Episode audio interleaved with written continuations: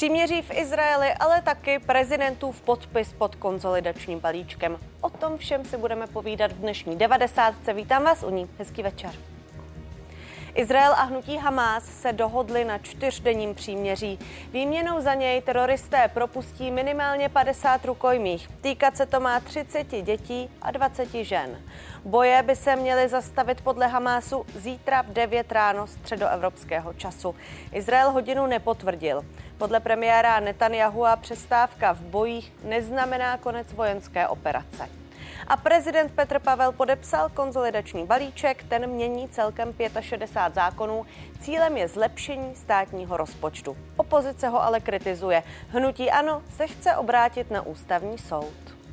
Právě kvůli neudržitelnému tempu zadlužování České republiky jsem se rozhodl dnes podepsat balíček vládních opatření, které nás mají přiblížit ke stabilizaci veřejných financí.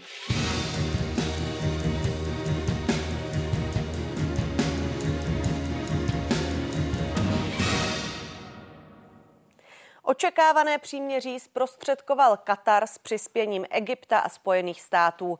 Boje by se měly zastavit podle Hamásu zítra v 9 ráno středoevropského času. Izrael hodinu nepotvrdil. OSN vývoj vítá jako významný první krok. Příbuzní rukojmích v Izraeli, palestinští civilisté v Gaze, svět a humanitární organizace čekají na zastavení palby. Do začátku příměří zbývá ještě noc a ráno, které chce izraelská armáda naplno využít.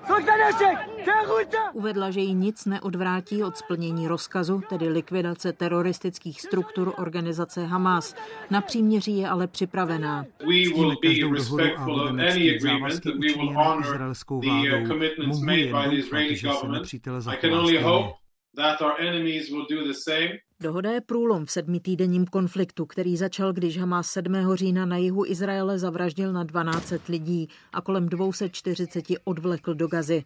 Izraelský kabinet ji drtivou většinou schválil až po 6 hodinách jednání. Ve čtvrtek, v pátek a v sobotu by měl Hamas pustit po deseti rukojmích, v neděli 20, celkem 30 dětí a 20 žen. Izrael propustí vězně ze svých nápravných zařízení, tři teroristy za každé izraelské rukojmí. Tak to půjde po Izrael naznačil, dny. že při hladkém průběhu může příměří a propouštění zadržovaných pokračovat. Tato palestinka se chystá na příchod dcery. Od roku 2015 je ve vězení za podíl na teroristickém útoku nožem. Doufala jsem, že dojde k dohodě. Rodiny obětí palestinské agrese se obrátily na izraelský nejvyšší soud, aby dohodu zastavil. Když vyměňovali šalita, varovali jsme, že se zvýší počet teroristických útoků. Bohužel týdnech složitých jednání, které dohodě o zastavení bojů předcházely, hrál klíčovou roli Katar jako kontakt na vedení Hamásu. Za Izraelce jednal šéf Mossadu. Jeruzalém, Katar a Káhiru objížděli američtí diplomaté. Prezident Biden byl na telefonu. Výsledkem je také otevření cesty pro humanitární pomoc do pásma Gazy. Její objem se má zvýšit na stovky kamionů denně. Milada Megrátová, Česká televize. Připojil se k nám David Borek, blízkovýchodní zpravodaj ČT. Davide, zdravím tě. Co tedy v tuto chvíli o příměří víme? Co k tomu řekla občanům izraelská vláda? Izraelská vláda občanům po těch několika hodinách jednání vlády řekla, že si stojí za tím návrhem, který podle ní je snesitelný. To slovo myslím, že je správné, protože zatímco propuštění rukojmích je jednoznačně pozitivní věc, tak v případě toho příměří se jedná o snesitelnou věc. To znamená věc, vůči které se izraelské politické a vojenské špičky staví tak, že to dokáží zvládnout. Tedy, že to příměří čtyřdení nenaruší akceschopnost, bojeschopnost izraelské armády. Co se týče toho příměří a jeho obrysů, jeho konkrétních parametrů. Opravdu se má jednat o celkové zastavení akcí izraelských pozemních jednotek v pásmu Gazy. Možná i proto jsme dnes viděli opravdu intenzivní postup Izraelců v Gaze, patrně ve snaze ještě před tím moratoriem před nástupem příměří dát Izraelcům ještě další územní zisky v severní části pásma Gazy. Opravdu po celý den nad Gazou stoupal kouř, po celý den se z Gazy, my jsme byli v jednu chvíli tři kilometry od pásma Gazy, se z Gazy ozývaly zvuky války. Je to tak. Z hlediska toho příměří platí to samé i pro hnutí Hamas, tedy má se jednat o ustání vojenských aktivit na, na zemi, pozemních sil ozbrojenců Hamásu. Zároveň má přestat raketové ostřelování Izraele. Významná věc. I dnes byly v Izraeli, zejména v Jižním Izraeli, vyhlašovány sporadické, ale stále raketové poplachy. Z hlediska operace vzdušných sil, zajímavá věc. V rámci té dohody má být pouze na 6 hodin omezeno letecké monitorování nad Gazou, přičemž ještě striktnější omezení mají platit pro jižní část pásma Gazy.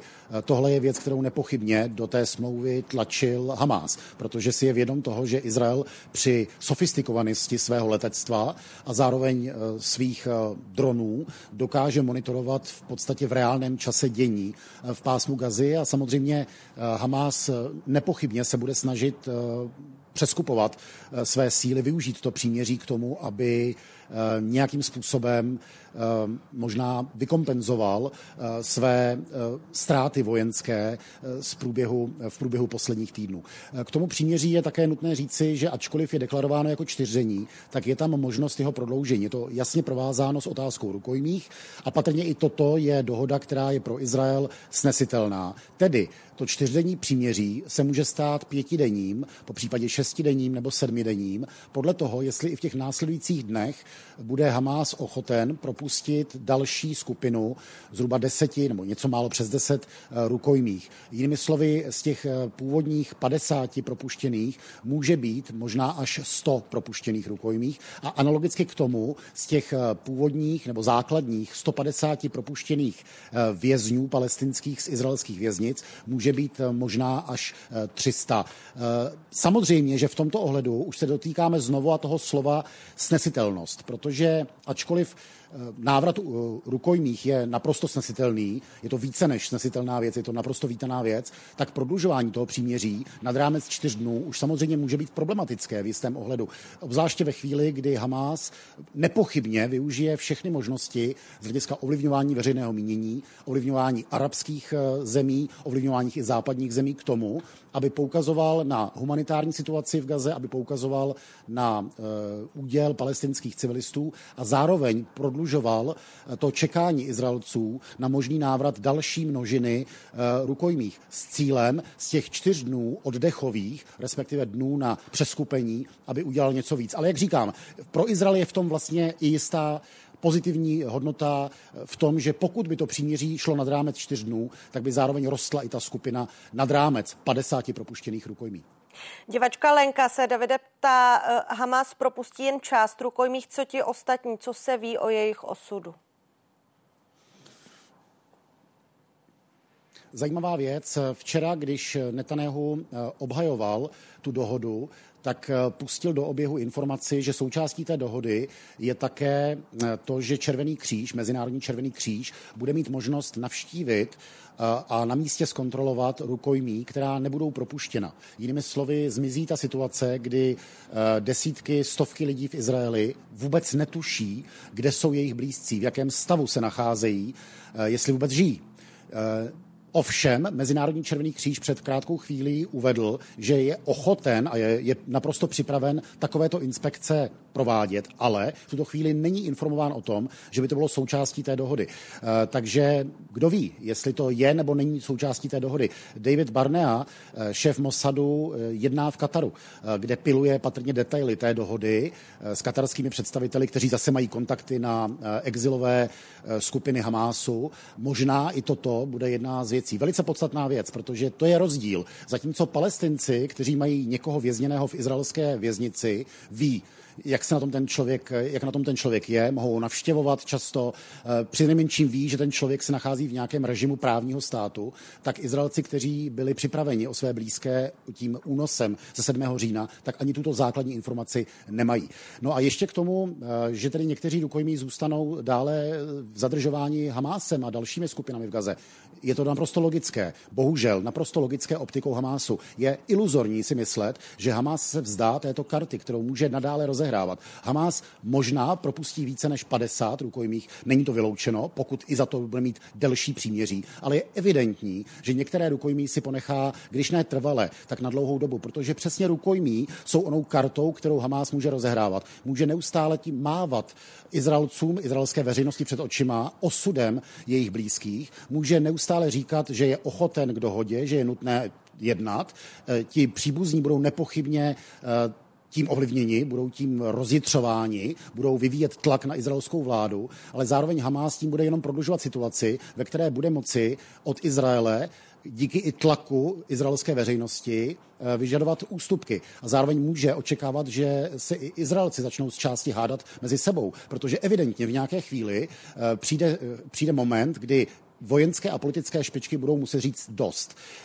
Chápeme osud rukojmích, chápeme bolest ze ztráty vašich blízkých, ale nemůžeme podřídit veškerou naši aktivitu pouze tomuto cíli, protože pokud bychom to udělali, tak samozřejmě riskujeme, že naše vojenská akce nyní skončí a už nebude obnovena a tudíž Hamás, obzvláště v jižní části pásma Gazy, se velice rychle může regenerovat. A on ostatně dává najevo v posledních týdnech, že eh, plánuje, že klidně útoky, jako byly ty ze 7. října, zopakuje.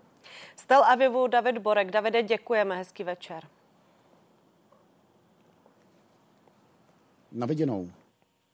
Hnutí Hamás už dříve oznámilo, že zadržuje zhruba 210 přibližně z 240 rukojmích. Další pak údajně drží skupina Palestinský islámský džihad. V říjnu se na svobodu dostalo pět unesených. Propuštěny byly dvě američanky a dvě starší ženy. Následně se podařilo během pozemní operace osvobodit 19-letou vojačku. I když je stav většiny rukojmích neznámý, potvrzena jsou dvě úmrtí. Těla kanadsko izraelské mírové aktivistky a mladé vojačky, která se objevila na propagandistickém videu Hamásu, nažly izraelské síly v budovách poblíž nemocnice Al-Shifa. Mezi unesenými je například čtyřčlená rodina z kibucu Nir Os. Matka s tříletým a desetiměsíčním synem je na těchto záběrech obklopená ozbrojenci Hamásu. Její rodiče při útoku zahynuli. Ze stejného kibucu byl unesen i otec se svými dvěma dětmi. Mladšího syna, kterého vidíme na fotce, poznali příbuzní na videu na sociálních sítích. Rodina původně pohřešovala pět svých členů. Dvě příbuzné ale zemřely už při útoku. Z armádní základny, kde byla na povinné vojenské službě, útočníci unesli 19-letou vojačku. Její sestra řekla televizi BBC, že v telefonátu s ní slyšela střelbu. Ji následně rodina poznala na videu. Izraelská média dále uvedla, že jedna z unesených žen patrně v zajetí porodila. V době únosu byla v devátém měsíci těhotenství. Tamní úřady ale zdůraznili, že vycházejí pouze z uplynulé doby, nikoli z konkrétních informací. Se slzami v očích sledoval Gilad Korngold zprávy o možném propuštění části rukojmích. Asi nikomu teroristé Hamásu 7. října nevzali tolik příbuzných. V zajetí jich je sedm, včetně vnuček, tří a osmileté. Představte si, že vaše dítě místo toho, aby spalo ve své posteli se svou peřinou, je někde hluboko pod zemí v tunelech. Ujištění, že jeho rodina bude mezi padesátkou vybraných, ale nemá, stejně jako babička 13-leté Galy, nadějné volejbalistky a milovnice zvířat. Jsem zklamaná, protože nevím, jestli moje Gali bude na tomto seznamu lidí, kteří půjdou domů. will be with this list that will go, go home. Nebo otec devítileté Izraelky s irským pasem Emily. Každý den se musí říkat, kde je můj táta, kde je tatínek, proč mě nejde zachránit. Opatrný optimismus vládne v rodině nejmladší americko-izraelské rukojmí, tříleté Abigail. Podle amerických médií Bidenova administrativa očekává její propuštění. Při útoku utekla k sousedům, odkud ji Hamás unesl. Dva starší sourozenci přežili ukrytí v domě, zatímco slyšeli, jak teroristé vraždí jejich rodiče. Pátek budou Abigail čtyři roky. Měla by být doma se svou rodinou, se svou sestrou a bratrem. Jistotu brzkého propuštění nemají zatím stále příbuzní dospívajících a dospělých mužů, jako je otec 16-letého Amita. Doufají, že jména svých blízkých uvidí brzy na dalším seznamu. Nakonec je budeme chtít vrátit všechny, ale pokud to bude muset být kousek po kousku, tak ať. Z částí rodinných příslušníků pohřešovaných se ve Vatikánu sešel papež František. Nejen těm, kteří dnem a nocí stráží podobizny svých milovaných v Tel Avivu, začíná po 46 dnech docházet trpělivost. Oliver Ján, Česká televize. Připojil se k nám Karel Randák, bývalý ředitel civilní rozvědky. Dobrý večer. Dobrý večer. Na jedné straně máme teroristickou organizaci, která chce získat čas a na straně druhé Izrael, který má v Gaze třeba ty konkrétní lidi, které teď diváci mohli vidět v reportáži, ale ten čas Hamásu dát nechce. Jak si to vyjednávání máme představit?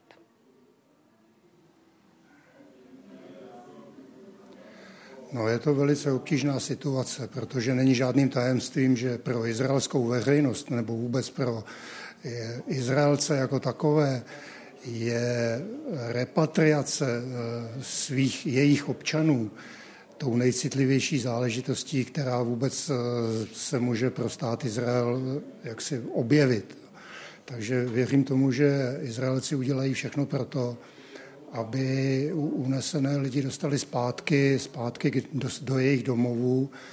Na druhou stranu to vyjednávání v současné době právě protože je zprostředkováno ku příkladu Katarem nebo, nebo dalšími, dalšími prostředníky, tak eh, podle mého názoru spíše, spíše nahrává únoscům.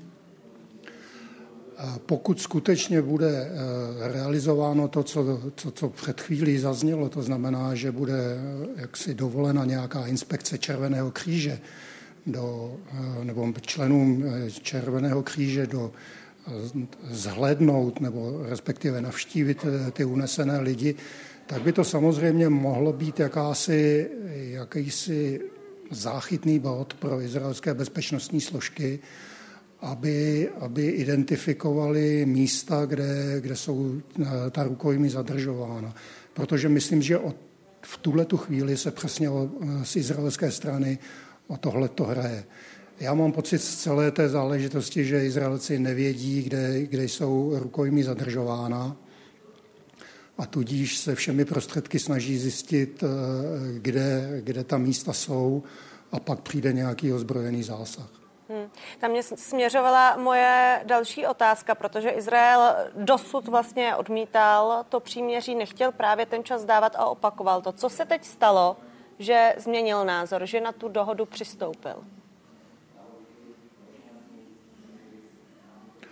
No to já samozřejmě nevím, ale uh, myslím si, že to je přesně to, co jsem řekl před chvíli. Uh, moje domněnka je taková, že Izraelci nebyli schopni identifikovat uh, místa, kde jsou rukojmí zadržována a z tohoto důvodu přistoupili na jakási vyjednávání, a slibují si od tohoto, že dokážou, dokážou lokalizovat, lokalizovat umístění těch zadržovaných lidí. Divák Karel Vlček píše, v zajetí teroristů jsou vedle civilistů také vojáci. Mohou být mezi nyní propouštěnými nebo za ně bude Hamás chtít něco víc než 150 vězňů?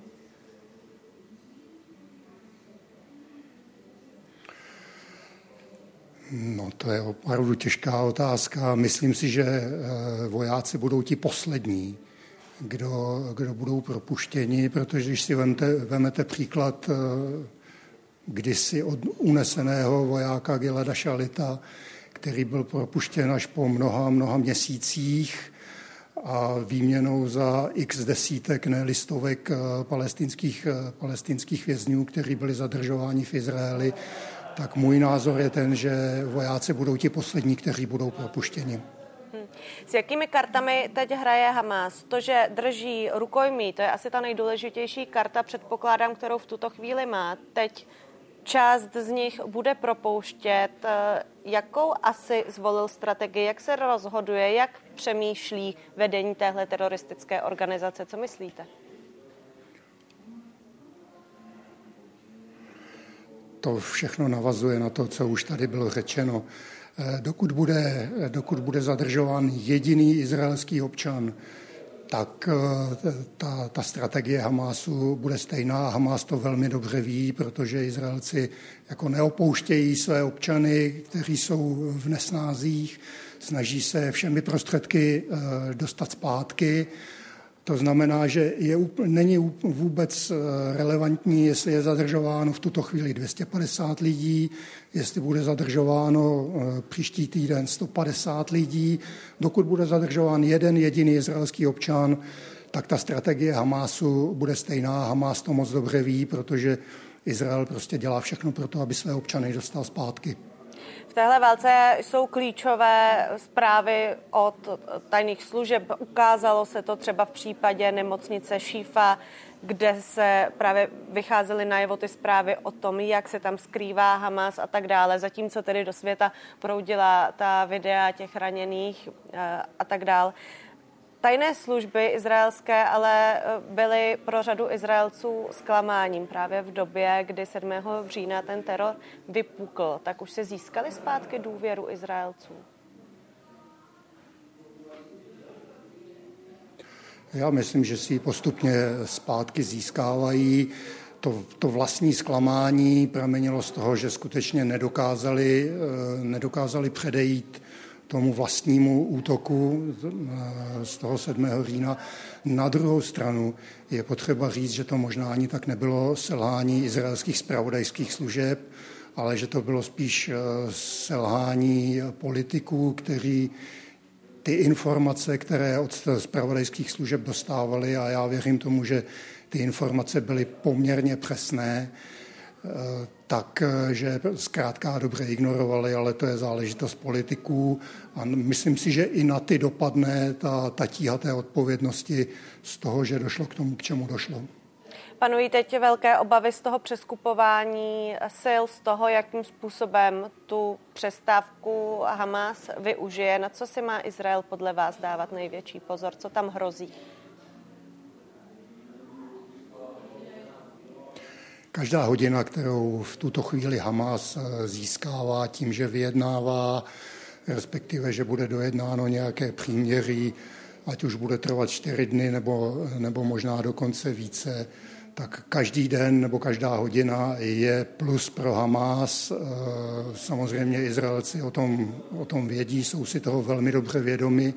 Na druhou stranu už eh, ta vojenská operace pokročila do té míry, že oni mají velmi dobře zmapováno, eh, jak to v Gaze vypadá, jsou tam eh, osobně přítomni, mohou, eh, mohou si velmi dobře zmapovat, jaká je, jak má je atmosféra v Gaze, kudy vlastně lze nebo nelze, nebo co lze od Hamásu očekávat v tuto chvíli. Takže v zásadě to hraje pro obě strany, asi více pro Hamás, na druhou stranu ta vlastní fyzická přítomnost eh, izraelských eh, ozbrojených sil v, Ham, eh, v, v Gaze je, je velké plus pro, pro Izrael. Info, minimálně informační velké plus, ale i vlastně z, z toho vojenského hlediska. Karel Randák, bývalý ředitel civilní rozvědky, byl hostem naší devadesátky. Moc vám za to děkujeme a hezký večer. Hezký večer, děkuji za pozvání. Dnes tedy došlo k vyjednání čtyřdenního příměří mezi Izraelem a teroristickým hnutím Hamas, které začne platit od zítřka. Mělo by zajistit propuštění zhruba 50 rukojmích výměnou za 150 vězněných palestinců a umožnění přísunu humanitární pomoci do pásma Gazy. Izrael navíc uvedl, že je ochotný prodlužovat příměří o den za každých 10 dalších propuštěných rukojmích. Připomeňme si teď významné milníky účastníky války, která začala 7. října, kdy Hamas podnikl rozsáhlý útok na Izrael. O život při něm přišlo na 1200 lidí. Zhruba 240 jich pak teroristé unesli do Gazy. Izrael na to zareagoval odvetným bombardováním a následující den poprvé od Jomkypurské války vyhlásil válečný stav. O deset dní později došlo v Gaze k rozsáhlému výbuchu v areálu nemocnice Al-Ahlí, ze kterého se navzájem obvinovali Izrael s Hamásem. Stál za ním ale podle izraelské armády palestinský islámský džihad. V pátek 20. října pak Hamás propustil první dvě rukojmí, matku s dcerou. Ve středu 25. října Evropská unie, OSN i představitelé dalších zemí vyzvali k přestávce v bojích. Dva dny na to OSN schválila rezoluci vyzývající k humanitárnímu příměří v pásmu Gazy. 15. listopadu pak izraelské jednotky zahájily zásah v areálu největší nemocnice v Gaze Al-Shifa, kterou podle Izraele Hamas využíval jako svou základnu. Připojuje se k nám teď Libor Kutěj, ředitel Ústavu zpravodajských studií Univerzity obrany. Vítám vás ve vysílání. Hezký večer. Dobrý večer z Hradce Králové. Eh, Benjamin Netanyahu, když oznamoval eh, Izraelcům právě tu dohodu, tak řekl, válka má své fáze, také vracení rukojmích má své fáze, nepolevíme, dokud nedosáhneme absolutního vítězství, dokud je nepřivedeme všechny zpátky. Chci se zeptat, v jaké fázi ta válka je, pokud on říká, válka má své fáze i to propouštění, v jaké fázi se teď Izrael nachází? Já bych ještě zkusil uh, se věnovat trošku pojmu příměří. Příměří je něco, co je projednáváno mezi politiky, má to nějaká kritéria, je to něco, co je dohodnuto, je to politická dohoda. Uh, pro nás, pro vojáky, se hovoří o operační přestávce, kterou však vyhlašuje velitel a slouží k přeskupování sil, slouží k doplňování zásob, munice a podobně. Izraelská armáda totiž stále ještě zatím hovoří, že uh, to, co se jí rýsuje, zatím je pouze operační přestávka a bude záležet na tom, jaké dostanou pokyny od politického vedení. Takže v současné době jsou ještě vedeny operace s plnou intenzitou a snaží se dosáhnout maxima, než vlastně k tomu příměří, kterém bude tedy izraelská armádě zřejmě nařízeno politickým představiteli eh, dosaženo. A já myslím, že stále jsme ještě v poměrně počáteční fázi. Ty operace se odehrávají v severní části Gazy. Ta Gaza je svým způsobem obklíčená. Jsou tam, eh, projedná, jsou tam nějaké operace, které vlastně vedou eh, k eliminaci těch militantů Hamásu. Eh, prohledávací operace, jsou tam, jsou tam prohledávány tunely, likvidovány tunely. Takže si myslím, že to je, to je pořád ještě počáteční fáze z mého pohledu. Divák Michal Červenka píše, Netanyahu hlásal, že chce od teroristů vyčistit celou gazu a teď přistoupil na příměří, takže ustoupil, Hamas se může prohlásit za vítěze. Jak to je? Tak Hamas už nyní tady toto dává jako část svého vítězného tažení a myslím si, že to se dalo v podstatě očekávat. Jeho retorika k tomu směřovala od počátku a proto konec konců tady tyto rukojmí drží. Na druhé straně podívejme se z hlediska Izraele. Ono se to může zdát, že je to pro Izrael a izraelské vojenské operace jednoznačně nevýhodné. Na druhé straně, i když dojde k částečnému přeskupení třeba militantů Hamásu, i pro Izrael to může znamenat pozitivní v tom, že čím méně těch rukojmích vlastně v tom prostoru bude, tím méně jich bude zranitelných při nějakém postupu, který Izraelci podniknou vlastně dále v budoucnu. Hmm. Vy jste mluvil o tom, eh, co Hamas prohlašuje. Na druhou stranu on taky vyzýval od začátku, aby se k němu muslimský svět připojil, aby se připojili palestinci žijící v Izraeli. Nestalo se to. Jakou dohru tohle má, nebo co to vlastně způsobilo i v tom, eh, jakým způsobem Hamas tu válku vede a jak musí uvažovat? Tady já bych rozlišoval mezi uh, palestinci, uh, kteří žijí v uh, Izraeli, kterým se v podstatě říká izraelští arabové a jsou to buď tedy křesťané, nebo jsou to muslimové a nebo jsou to palestinci, kteří žijí v zahraničí, v diaspoře a v podstatě další arabské nebo jiné muslimské státy. U izraelských Arabů si myslím nebylo nikdy příliš očekáváno, že by se do toho konfliktu jakkoliv zapojili a že by vystupovali proti, proti izraelským bezpečnostním složkám na samotném území státu Izrael.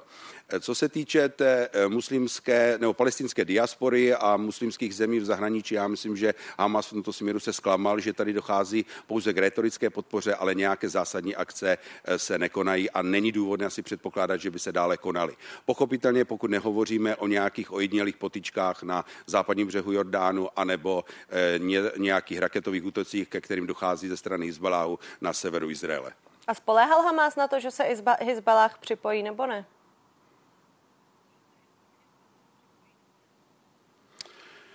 To těžko, to, to těžko z mého, z mého úhlu pohledu se vyjádřit, protože to je dobrá otázka spíše na představitele Hamásu. Já nemáme. si myslím, že oni počítali s nějakou větší podporou. Ale přesně tak.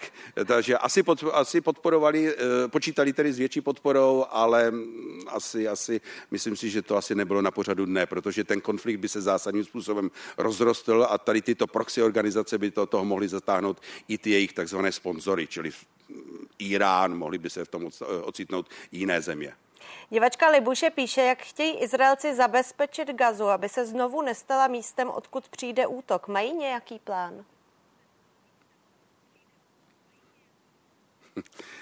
To je, to je samozřejmě velmi dobrá otázka. Je to otázka spíše na Izraelce. Já osobně si myslím, že oni ještě eh, plán, který by představoval nějakou finální řešení, eh, nemají.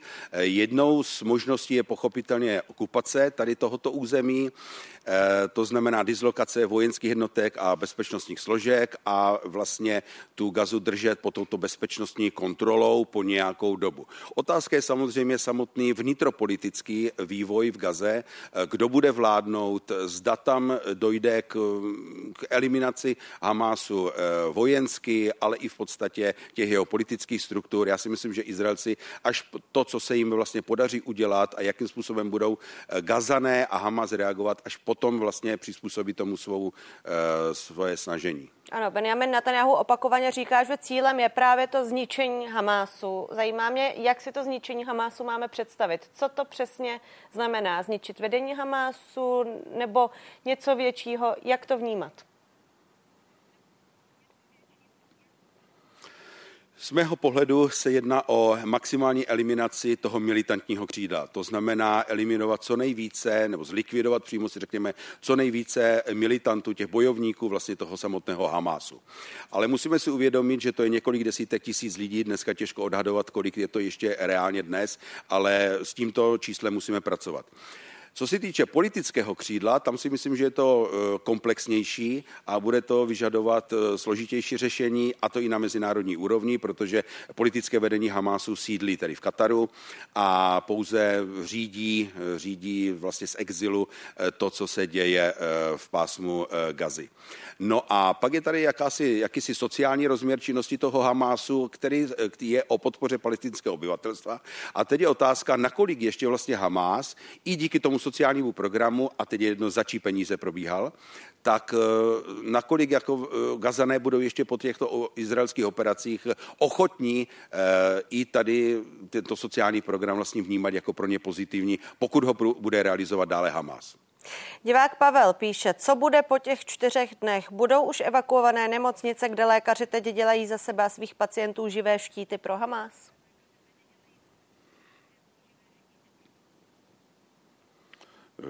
Těžko, těžko odhadnout, samozřejmě pokud, pokud to, to příměří se prodlouží, a já předpokládám, že ano, tak asi se obnoví i nějaká činnost tady těchto humanitárních center, nemocnic, zásobování. Konec konců to je velký cíl eh, toho příměří, aby eh, tam vlastně mohli vjet eh, kamiony s humanitární pomocí a další zásobovací, zásobovací složky.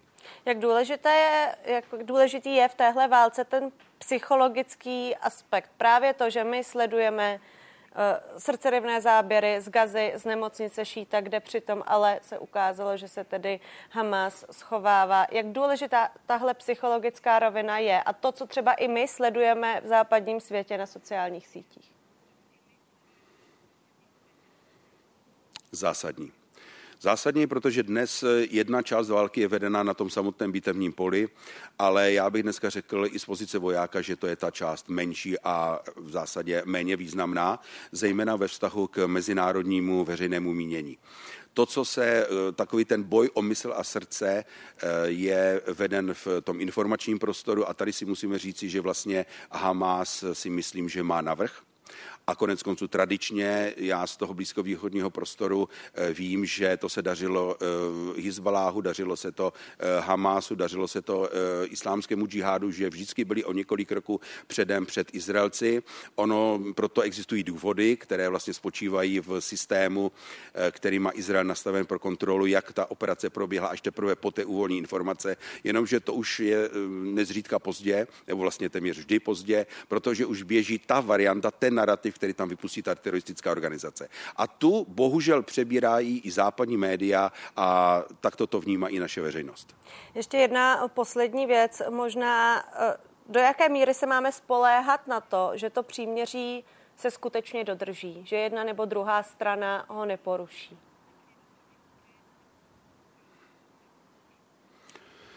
Spolehat těžko z našeho pohledu obzvláště. My si musíme uvědomit, že i Hamas není jednotné hnutí, že je tvořeno jakýsimi eh, buňkami.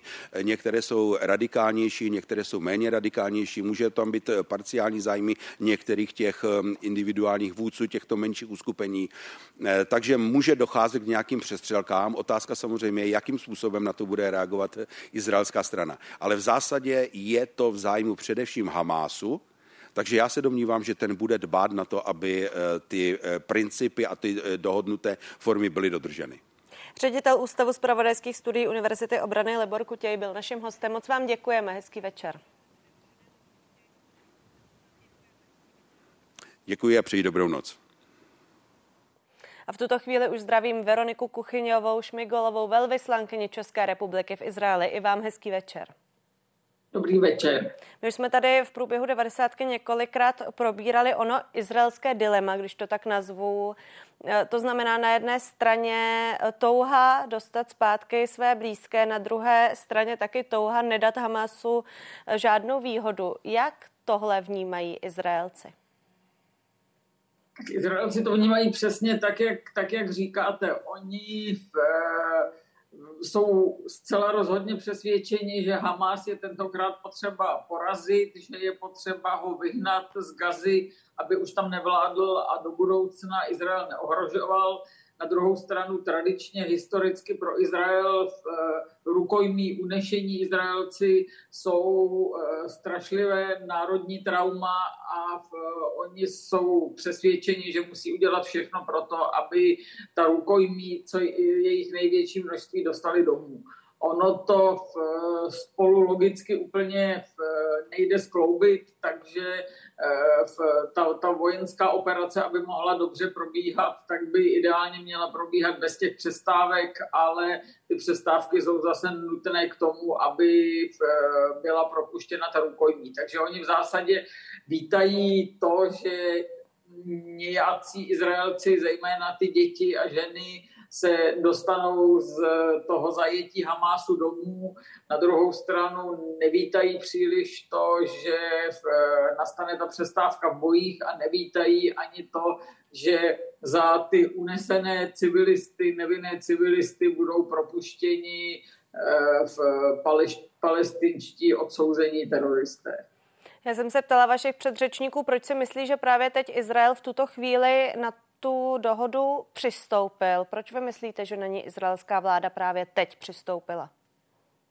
Eh, tak já si myslím, že ta dohoda předtím nebyla úplně, ne, nebyla úplně dojednána. Ona, ta pozemní operace se už eh, odsouvala přibližně o týden na samém začátku, protože Izrael doufal, že eh, snad dojde k nějaké dohodě o propuštění rukojmí Eh, potom po začátku té pozemní operace se nějakou dobu nejednalo a domnívám se, že nyní dospěl, dospěla jak ta vojenská operace do nějakého stádia, kdy zase ta jednání byla obnovena, tak samozřejmě vzrůstal trochu i ten vnitropolitický tlak, zejména viditelný tlak od těch rodin unesených, aby vláda dělala více a o to propuštění se snažila.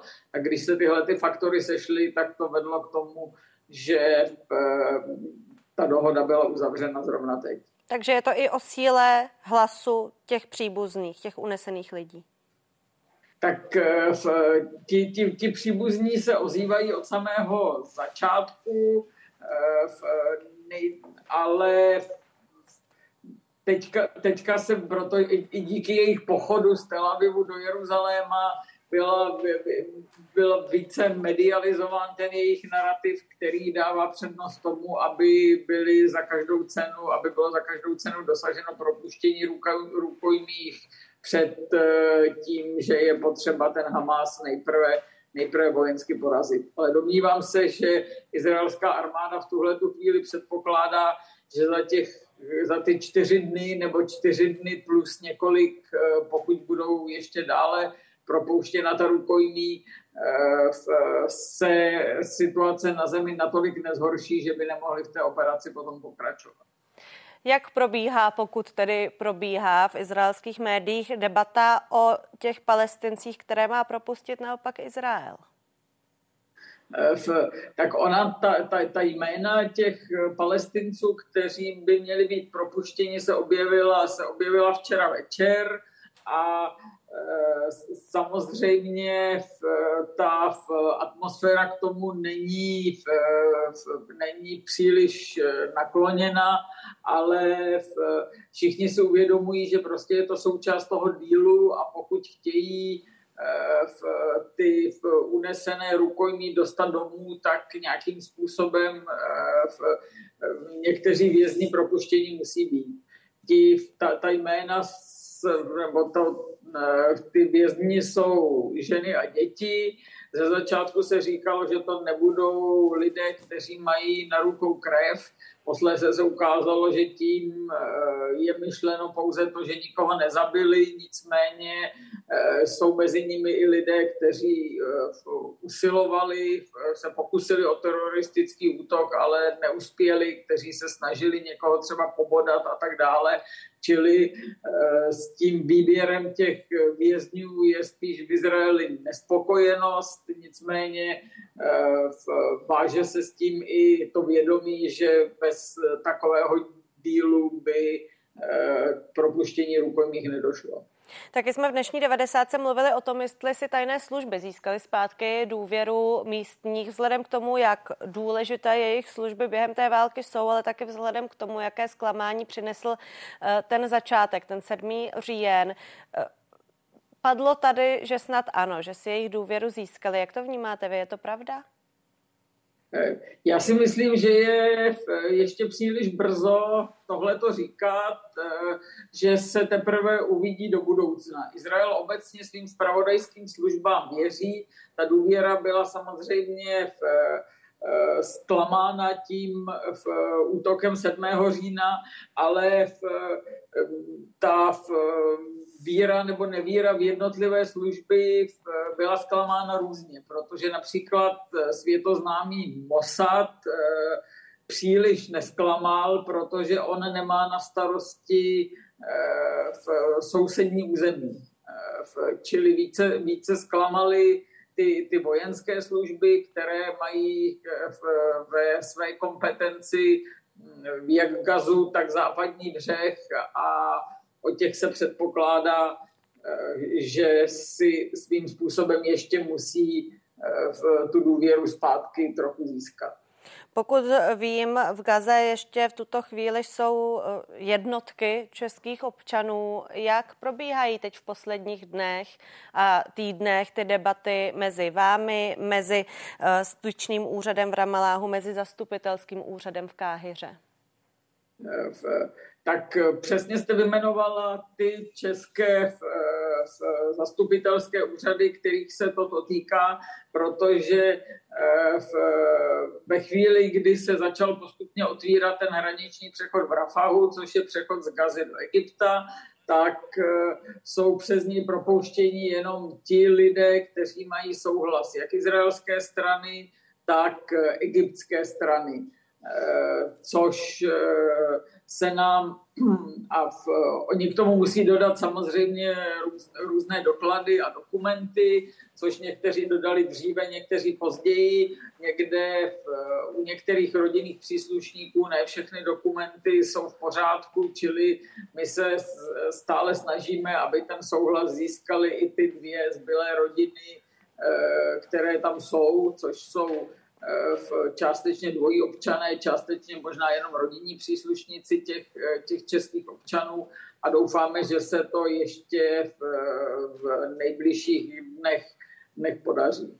A když se zeptám na české občany v Izraeli, eh, odráží se nějak v jejich požadavcích na vás nebo v tom, s čím se na vás obracejí právě ta situace mezi Izraelem a Hamásem, nebo spíše řešíte v podstatě už teď běžné věci v momentě, kdy odjel ten, kdo odjet chtěl? Přesně tak. V tuhle tu chvíli ti, co chtěli odjet, odjeli. Někteří dokonce už se možná vrátili zpátky, pokud jsem slyšela. A občané se na nás v souvislosti s konfliktem v této chvíli příliš neobracejí nebo vůbec neobracejí. Obracejí se na nás s těmi standardními požadavky a problémy, které obvykle ambasáda řeší. Veronika Kuchyňová Šmigolová, velvyslankyně České republiky v Izraeli. Moc vám děkuji za váš čas. Dobrý večer. Taky děkuji. No a pojďme se teď podívat, jak se vyvíjela situace kolem nemocnice Al-Shifa, která se stala jedním ze symbolů aktuálního konfliktu. Že vnímá Hamas velitelská střediska a ukryty, tvrdila izraelská armáda už při zahájení pozemní operace v Gaze. Zároveň hnutí obvinila z toho, že tímto způsobem používá civilisty jako živé štíty. Hamas i personál nemocnice tvrzení odmítli. 11. listopadu musela nemocnice kvůli bojům, nedostatku paliva a elektřiny přerušit činnost. O tři dny později pak izraelská armáda oznámila, že se v zařízení s velkou pravděpodobností nachází i rukojmí. Zároveň potvrdila smrt mladé vojačky. Tělo její a taky další z unesených se podle pozdějších informací našly právě v budovách poblíž nemocnice. O den později už izraelské síly operovaly přímo v nemocnici, kde se podle tehdejších zpráv mohly nacházet tisíce lidí. Následně oznámili nález zbraní, munice a vojenského vybavení a později taky laptopů se záběry rukojmích a dalších podzemních tunelů. V té době podle Světové zdravotnické organizace v zařízení v těžkých podmínkách zůstávalo skoro 300 pacientů. V neděli Izrael uvedl, že našel v podzemí nemocnice 55 metrů dlouhý tunel, o kterém se domnívá, že ho využíval Hamas. Zároveň zveřejnil videa údajně pocházející z bezpečnostních kamer nemocnice, která zachycují dvě z rukojmí unesených 7. října. VHO pak o víkendu koordinovala převoz tří desítek předčasně narozených dětí. Zbývající pacienty začal evakuovat červený půlměsíc dnes. S námi je v tuto chvíli Michal Kříž, bývalý vojenský psycholog a podplukovník ve výslužbě. Hezký večer vám přeji. Dobrý večer vám i divákům. Jak zásadní je v téhle válce právě ten psychologický aspekt? Všechny tyhle věci, které jsem teď vyjmenovala, to, jakým způsobem Hamas pravděpodobně pracoval s nemocnicí Al-Shifa. Hmm.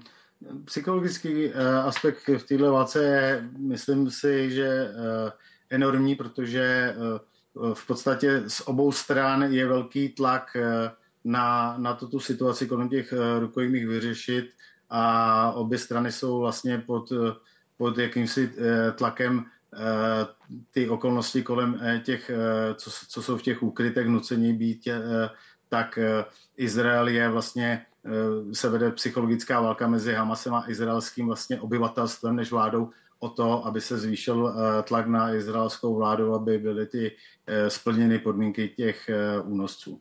Hmm. Proč si Hamas nechal vzít tak silnou zbraň, jako jsou právě zajaci? On tedy nebude propouštět všechny, ale byla to dlouhé týdny jeho nejsilnější zbraň, to, že je drží. Proč si ji nechává vzít? No, to už bylo viditelné od začátku, že ty unesení byly z toho důvodu, aby k něčemu posloužili. A poslou, posloužili v podstatě jako psychologická zbraň a nátlak na izraelskou vládu.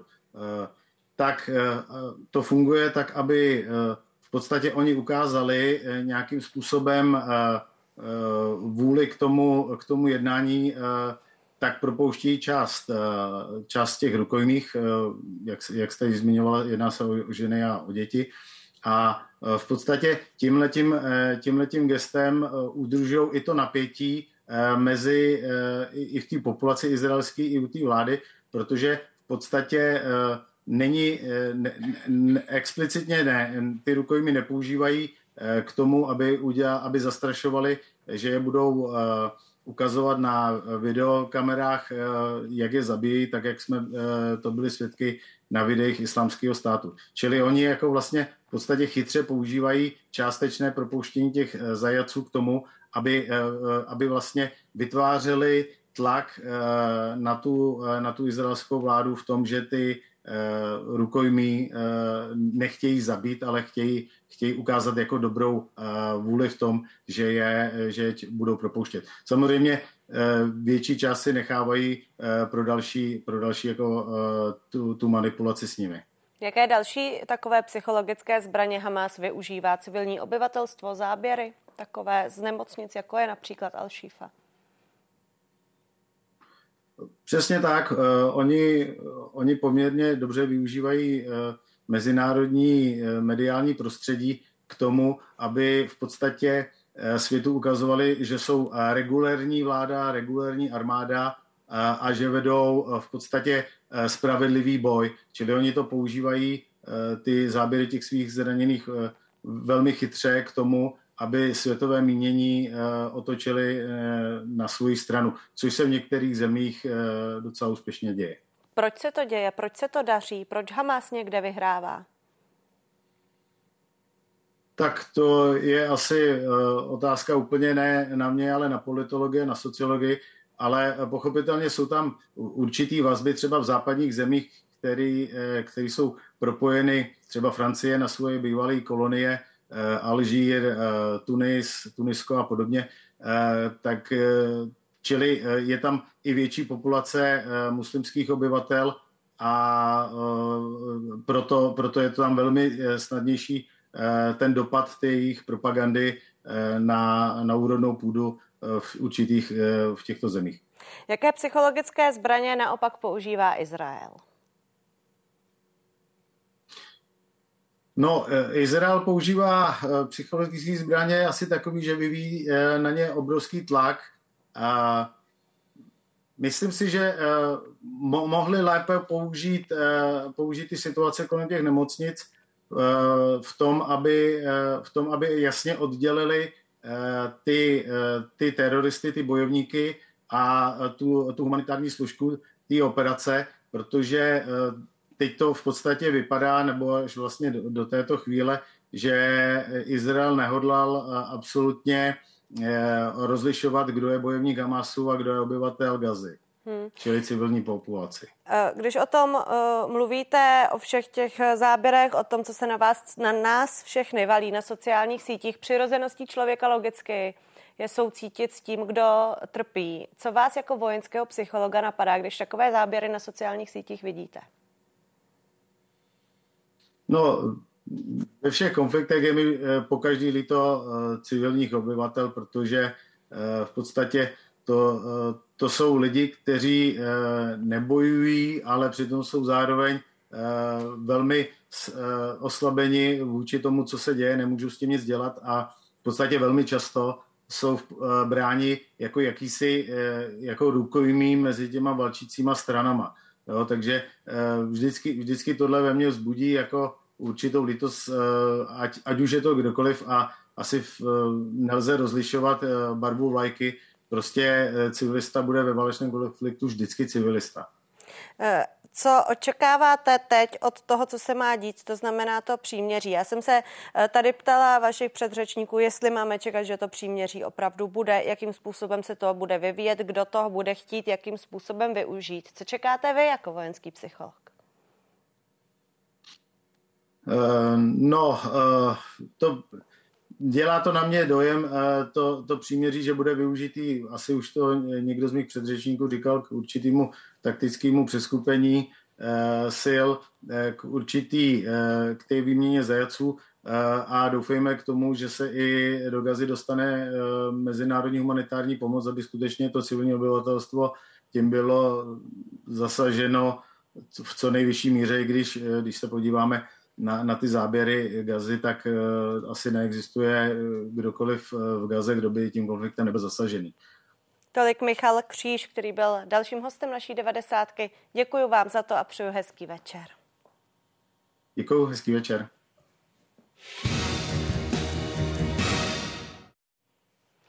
Definitivní schválení jednoho z vůbec nejdůležitějších zákonů současné vlády.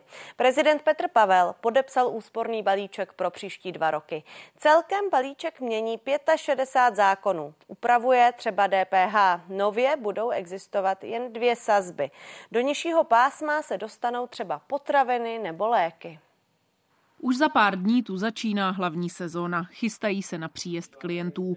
Ti si pobyty objednávají většinou dlouho dopředu. V lednu tu tak kvůli úspornému balíčku ceny měnit nemůžou, i když se DPH na ubytovací a stravovací služby o 2% body zvyšuje. My už teď máme sepsané smlouvy s cestovními agenturami, s cestovními kancelářemi. Uh, hosté si objednávají a jestli bude nějaký skok ekonomický, uh, nemůžu jim z ze dne na den říct, Hlejte se, já to zdražím. Naopak sníží se zdanění potravin. Ani tady ale velké změny v cenách hotelier nečeká.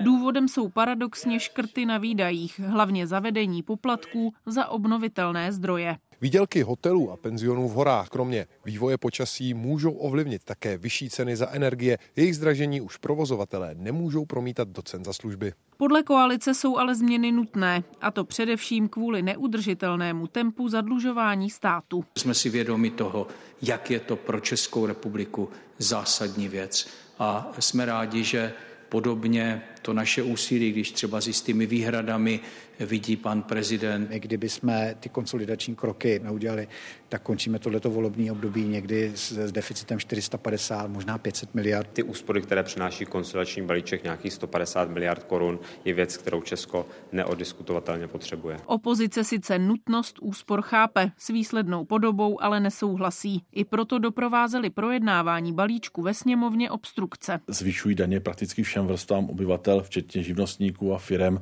a tento daňový balíček má vytát z kapes daňových poplatníků eh, astronomických 73 miliard korun. Kritizují tento ozdravný balíček, ale neslyšíme jediný alternativní, realistický, odpovědný návrh. My trváme na tom, že jsou tyto změny nesmírně důležité a potřebné.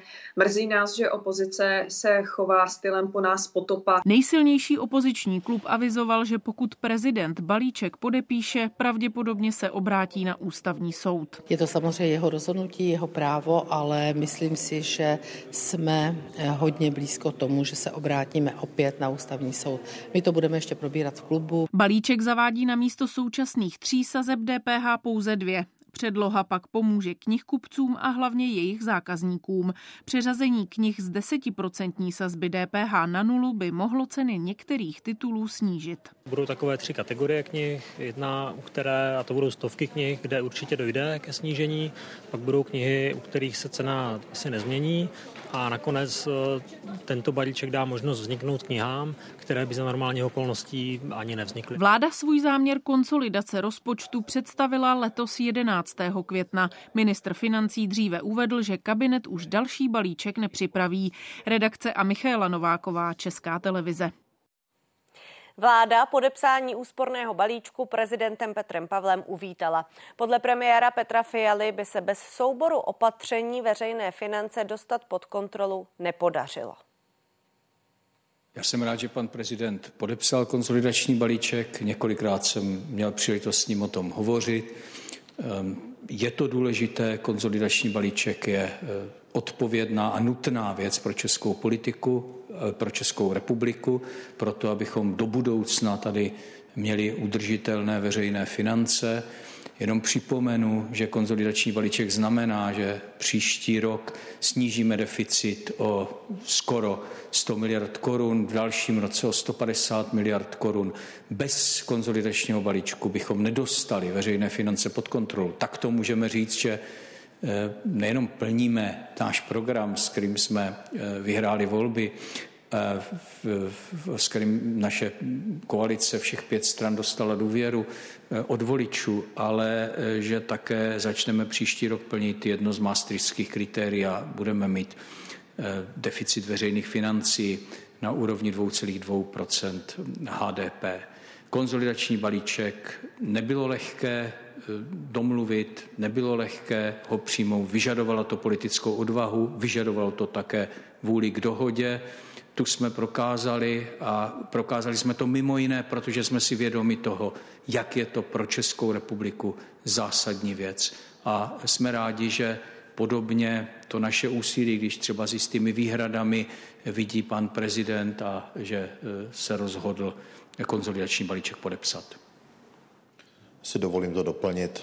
Myslím si, že všichni si pamatujeme předsedu hnutí ANO Andreje Babiše, který velmi silně ve svých mediálních vystoupeních v letech 2013-14 říkal, že by manažera, který by se stavil deficitní rozpočet, okamžitě vyhodil. A dneska tady vidíme předsedu hnutí ANO, který, když byl premiérem, tak zrychlil extrémně tempo zadlužování této země. Dnes on a jeho kolegové kritizují tento ozdravný balíček, ale neslyšíme jediný alternativní, realistický, odpovědný návrh, který by řešil, jakým způsobem zastavit zadlužování naší země a postupně se vracet k vyrovnaným rozpočtům. To, že dneska v mezinárodním srovnání Česká republika na tom není tak špatně, je také dáno velmi dobrým hospodařením obcí, měst a krajů. Ty výrazně pomáhají vylepšovat celkovou bilanci toho deficitu veřejných financí. A to je potřeba si stále uvědomovat a vláda je zodpovědná za tu vládní část a za ten státní rozpočet. A my opravdu směřujeme k tomu, abychom opravdu tu trajektorii, která se nastartovala za předchozí vlády, abychom ji dokázali vrátit zpátky eh, k rozumnému zodpovědnému hospodaření, ale zároveň, a to je důležité, s, s velkou zodpovědností a s ohledem na sociální aspekty vůči naší společnosti, vůči zranitelným skupinám. Přesto všechno, co jsme museli podstoupit, jsme nešáli na žádné restrikce a tupé škrty v sociální oblasti. Nic z toho se neděje. To znamená, pomoc ohroženým skupinám je taková, jaká má být vůči například seniorům, vůči zranitelným skupinám v minulosti v posledních letech zvyšovali životní existenční minimum, podpořili rodiny s dětmi, opakované valorizace starobních a všech dalších důchodů tady proběhly, včetně například zvýšení ať už rodičáku nebo přídavku na dítě. To znamená, na rozdíl od mnoha našich předchozích, eh, našich předchůdců, včetně těch, které eh, vlád, které vedli sociálně demokratičtí premiéři, jsme my jako vláda v sociální oblasti žádné škrty nerealizovali a nerealizujeme konsolidační balíček. Já jsem samozřejmě pevně věřil, že pan prezident rozumnou snahu o konsolidaci veřejných financí eh, podpoří. Je logické, že opozice bude vyjadřovat proti jeho podpisu eh, jistou nevoli. To byl její názor i v poslanecké sněmovně. Z mého pohledu názor nezodpovědný. Pokud nám tady někdo nechá veřejné finance v takovém stavu, v jakém je nám zanechal a vymezuje se tvrdě vůči velmi racionální, propracované, dobře zpracované koaliční koaliční snaze konečně začít konsolidovat a ozdravovat veřejné finance, tak je to prostě dlouhodobě nezodpovědné a opozice jenom pokračuje v tom, co dělala už jako vládní entita v České republice. Nezodpovědnou rozpočtovou politiku bez toho, abychom mysleli, jak ten svět bude vypadat potom, až my v našich funkcích nebudeme. Takhle naše vláda nikdy postupovat nebude. A já jsem rád, že třeba přes nějaké dílčí výhrady, nevím, pan prezident vidí ten směr a to je to nejdůležitější. A ten směr, který jsme konsolidačním balíčkem na stoli, je každopádně správný a zatím si vláda jako celek určitě stojíme. No a pochopitelně přidáme taky hlas opozice. Je s námi Patrik Nacher, místo předseda poslaneckého klubu Hnutí Ano, místo předseda hospodářského výboru a člen rozpočtového výboru poslanecké sněmovny. Hezký večer vám přeju. Pěkný večer. Takže co bude teď? Bude ústavní soud? Tak ústavní soud bude v těch věcech, kde my si myslíme, že vláda nepostupuje v souladu s ústavou. A já třeba opakovaně i ve vašich pořadech, i v poslanecké sněmovně upozorňuji na ten aspekt, že opakovaně vláda přichází s nepřímou retroaktivitou. To znamená, ona mění pravidla pro klienty, zákazníky, spotřebitele, jak chcete, eh, i u běžících eh, jaksi smluv, a eh, zároveň vlastně tím, že tam je ta nepřímá retroaktivita, tak znemožňuje těm spotřebitelům na to adekvátně reagovat, že se změní jednostranně ty podmínky. Protože v momentě, třeba to se stalo u stavebního spoření v rámci tohohle balíčku, v momentě, kdyby ti lidé na to reagovali ukončením té smlouvy, no tak přijdou i o ty státní příspěvky za předchozí roky. Takže, pane Nachere, můž... je rozhodnuto nebo není rozhodnuto o tom, jestli kvůli eh, konzolidačnímu balíčku se budete obracet na ústavní soud? Za mě je to velmi pravděpodobné. My budeme mít příští týden nějakou ještě k tomu poradu a myslím si, že těch ústavních stížností, pokud to takhle bude dopadat, tam bude víc, protože stejnou třeba nepřímou retroaktivitu, ale tam těch problémů je víc, eh, má i tisk 474, to jsou ty penzijní produkty. Myslíte, že najdete i během té diskuze v klubu i nějaká proti, proč to k soudu nedat? Tak to neumím takhle na tuhle otázku jako odpovědět upřímně. Tak když se vrátím k tomu, jak to okomentoval prezident republiky. Říká, je potřeba znovu nastartovat ekonomiku, investovat do infrastruktury, vzdělávání, do vědy, podnikání. K tomu eh, vyzval. S tím byste souhlasil? Tak eh, pan prezident má vždycky takové, taková hezká slova vzletná, často takové fráze, ale potom ve výsledku vlastně on to nedoprovodí nějakým krokem. A bohužel se teďka ukazuje, eh, že tím, že pěti koalice má obsazeno úplně všechno, tak vlastně nikde na té cestě v té legislativě není nějaká korekce. Jo? Senát korekce není, Senát to také kritizoval, ten balíček, ale potom proto hlasovali. Eh, a prezident to tež. On eh, jakoby to úplně nepochválil, ale nakonec to podepíše. To znamená, podepíše že to s tím, že řekl, vlast... že by to neschválení znamenalo nedělat na cestě ke snižování schodku vůbec nic a to by napáchalo ještě větší škody, říká prezident. Hmm. Ale to si myslím, že jakoby neříká správně, protože on už teďka má ty informace, které jsme neměli my, když jsme schvalovali ten daňový balíček a to jsou informace, jakým způsobem bude složen a fungovat státní rozpočet. Protože vláda slibovala, že daňový balíček je jenom ta jedna třetina a dvě třetiny jsou ty škrty. A ty dvě třetiny těch škrtů my jsme v době hlasování o daňovém balíčku nevěděli. Ty vidíme teprve teďka v rámci státního rozpočtu a tam vidíme, že ten největší škrt není vlastně škrt dotace, ale naopak její obnovení a vlastně svého druhu vlastně vrácení té daně, která se jmenuje poplatek za obnovitelné zdroje, poplatek za distribuci na faktury pro spotřebitele a pro firmy. To je ten hlavní škrt ve výši 55 miliard.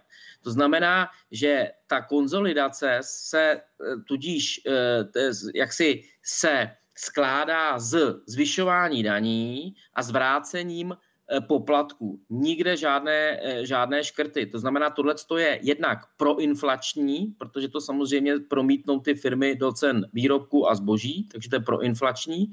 A není tam nic prorůstového, takže jsou to hezké fráze, ale v praxi 0,0 nic. No a když jsme teď slyšeli vládu, eh, která říká, myslím, že pan ministr Jurečka to říkal v tom příspěvku, že ten ozdravný balíček opozice sice kritizuje, ale že neslyšíme jediný alternativní realistický návrh, který by zastavil tempo zadlužování naší země. Co mu na to říkáte? Že my tam ty návrhy máme soustavně. Soustavně máme eh, návrhy, soustavně dáváme pozměňovací návrhy, soustavně vybízíme k jednání dostatečně včas, ne až když je nějaký problém. Teď jsou to ceny energie. Teď ta vláda nám neschválí ani ten bod, který se týká cen energie na příští rok, eh, tak my musíme svolat mimořádnou schůzi, tam oni to neschválí a vsadím se s vámi, že prostě do měsíce a do dne eh, najednou uvidíme, že ta vláda vlastně bude napodobovat některé ty kroky, které my říkáme. Takhle to bylo s tím zastropováním, takhle to bylo prostě už s mnoha věcmi. Takže ono je to oba, opačně. Vláda si často hraje na opozici. Já jsem teďka sledoval ty poslední čtyři minuty A místo, aby vláda říkala, co dělá dobře, tak půlku toho, co říkal minister Jurečka i minister Rakušan, tak se věnovali předchozí vládě. Takže oni jsou vlastně taková opozice sama vůči, eh, vůči sobě s permanentní chronickou výmluvou eh, na, na hnutí ANO, bez ohledu na to, že oni teďka, eh, oni teďka vládnou. Takže my jsme tam ty návrhy dávali. Já tam mám celou řadu pozměňovacích návrhů a mm, nezlobte se na mě v momentě, kdy ta koalice všechno zabije, bez ohledu na to, Eh, jestli to věcně je správně, odborně správně a můžeme jít do konkrétních detailů, já jsem na to připraven, tak, tak v té chvíli neplatí ta teze. Prostě neplatí A kdybyste ta teze. tedy měl teď divákům, kteří třeba se v tom neorientují ve všech těch bodech, které vy tam navrhujete i do rozpočtu a tak dále, kdybyste měl říct jednu věc, ve které by hnutí ano, chtělo šetřit a jednu věc, do které by chtělo investovat, to znamená, jak by to dělalo, co se týká finanční stránky hnutí ano, tak co byste řekl? Tak určitě bychom nevraceli na faktury eh, ten poplatek za obnovitelné zdroje a tudíž nezdražovali eh, energie lidem a firmám. Protože to nastartuje, může nastartovat to, to inflaci na straně jedné. Na straně druhé na straně druhé eh, bychom konzolidovali postupně. To znamená, že bychom se podívali na, na různé agendy, podívali bychom se na počty státních úředníků a pokračoval by ten pokles těch státních úředníků. Úředníků, to jsou ty úředníci, jak si pod tím ty lidé představí toho člověka s tím štemplem, nikoliv lidí, kteří jsou v regionálním školství, u policie eh, nebo jsou v kontaktu s lidmi vyřizují některé věci, to jsou třeba úřady práce. Tato vláda se zbavuje lidí, kteří jsou v kontaktu s těmi lidmi. My platíme daně za nějaký servis od státu a ten, to, to, to konzumujeme právě v kontaktu třeba s lidmi z úřadu práce. Ale my se tady bavíme o tom, že ten stát má šetřit sám na sobě, ne na těch lidech, kteří jsou s námi v kontaktu jako s daňovými poplatníky. To je jakoby úplné nepochopení. A tady vidíte, že počty těch úředníků, včetně lidí kolem politiků na různých úrovních, tak to roste a vláda se chlubí tím, že propustila lidi na úřadu práce. To prostě, eh, takže to je za nás, to jsou věci, eh, které nedávají smysl. Notabene, my bychom od začátku postupovali jinak v té energetické krizi. Takže ono by spousta těch věcí, spousta těch výdajů, windfall tax typicky, eh, ta jeho konstrukce, tu jsme přece kritizovali a říkali, jak by to mělo být hned od začátku. Tak je Teď kritizováno vybrala... zrušení superhrubé mzdy, ale o tom se tady bavíme opakovaně v 90. Ale, ale ne, pozor, ale to, to, to, to kritizujte, ale tam já jako jsem proto hlasoval vědomně, hlasoval bych znovu a je to o tom, že prostě radši budu, aby těm lidem zůstalo víc v peněženkách, než aby moudrý stát rozhodl, vybral peníze a pak těm lidem to zase dával na dotacích. Dobře, Teď jsme se Patrik... třeba dozvěděli, Pardon, jo. omlouvám se. Jo. Patrik Nácher, jo. místo předseda poslaneckého klubu Hnutí Ano a místo předseda hospodářského výboru, člen rozpočtového výboru poslanecké sněmovny, byl hostem dnešní 90. Děkuji vám za to a hezký večer. Pěkný večer. No a právě kvůli ohlášeným úsporám se dál připravuje stávka ve školství. Odbory očekávají, že se do ní zapojí víc než polovina zařízení. Některé školy se o děti odmítnou starat úplně, jiné přejdou do omezeného režimu. Podle odborů přinesou úpravy nižší kvalitu vzdělávání. Nebude ani na zvýšení platů nepedagogických pracovníků. Vláda se hájí, že rezort je jedním z mála, který v době škrtů dostane příští rok víc peněz. To jsou v podstatě to, co přišlo eh, vlastně včera a dneska přihlášky nebo ty oznámení, že stávkují. Připojí se třeba i Pražské gymnázium na Pražačce. Jasno mají už týden. Stávku podporují všichni zaměstnanci a že bude škola v pondělí zavřená, zveřejnilo její vedení už včera. Jsme dlouhodobě vlastně sledovali záměry ministerstva, které prezentovalo a ty záměry nám přišly tak alarmující, že by opravdu dopadly negativně na kvalitu výuky a na provoz škol.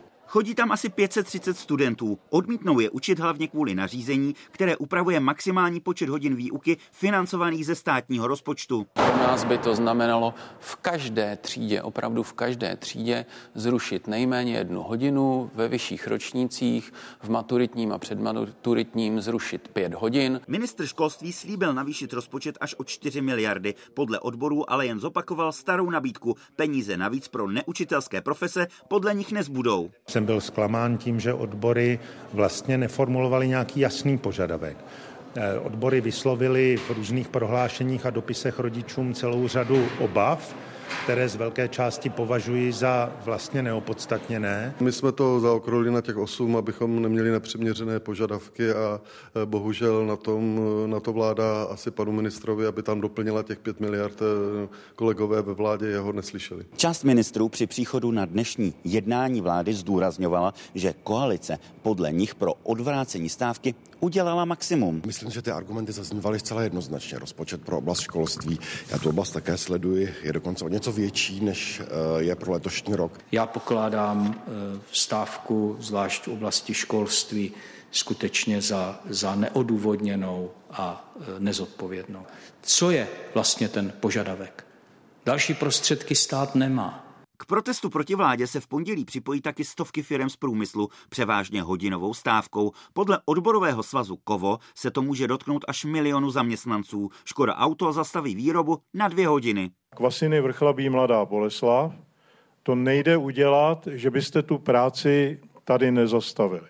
A my ji zastavíme kultivovanou formou, to znamená zaměstnanci z ranní směny každý svojí vlastní rukou prokazatelně si označí takzvaně hodinu mínus. Poštovní a armádní odbory se připojí jen symbolicky. Provoz nepřeruší ani pražský dopravní podnik. Třeba Federace strojvůdců protestovat nebude vůbec. Stávka má podle ní politický charakter. Redakce a Martin Schneider, Česká televize. Tolik tedy středeční 90, teď už Horizont ČT24. Hezký večer.